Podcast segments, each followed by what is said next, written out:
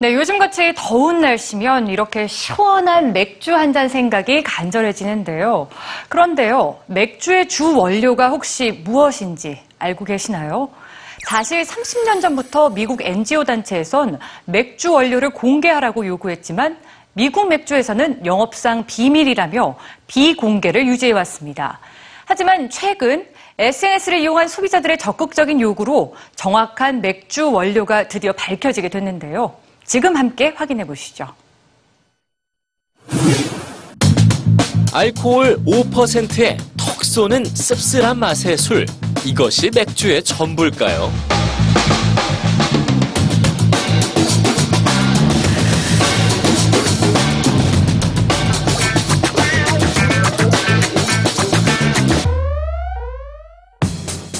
맥주는 전 세계적으로 가장 대중적인 술입니다. 2만 개가 넘는 맥주 브랜드가 있으며 제조법에 따라 그 종류도 180가지 이상이 되죠. 맥주에 대한 연구는 끊이지 않고 있습니다. 그중 꾸준히 제기되고 있는 게 맥주의 항암 효과인데요. 최근 포르투갈의 포르투대 연구진은 맥주를 돼지고기 양념에 이용한 실험 결과를 발표했습니다. 맥주 양념에 4시간 정도 재운 돼지고기를 굽자 고기를 구울 때 발생하는 항암 물질의 수치가 급격히 줄어들었습니다.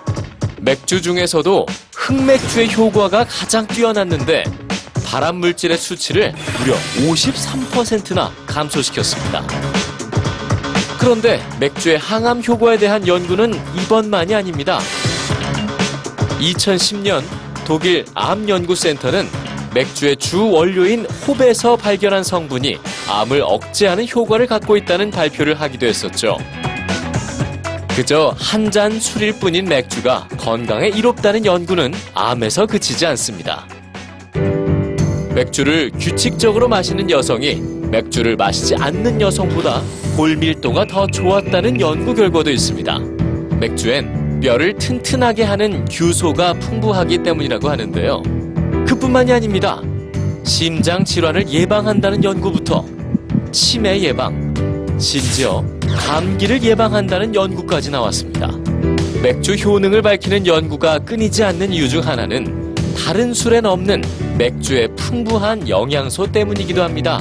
맥주는 탄수화물과 단백질뿐만 아니라 유기산과 비타민까지 함유하고 있죠.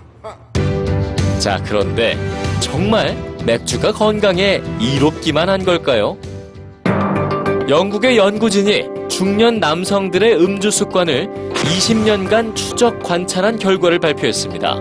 하루 1000cc 이상의 맥주를 마시는 중년 남성은 기억력 감퇴 속도가 무려 6년 이상 빨리 진행된다고 하는군요.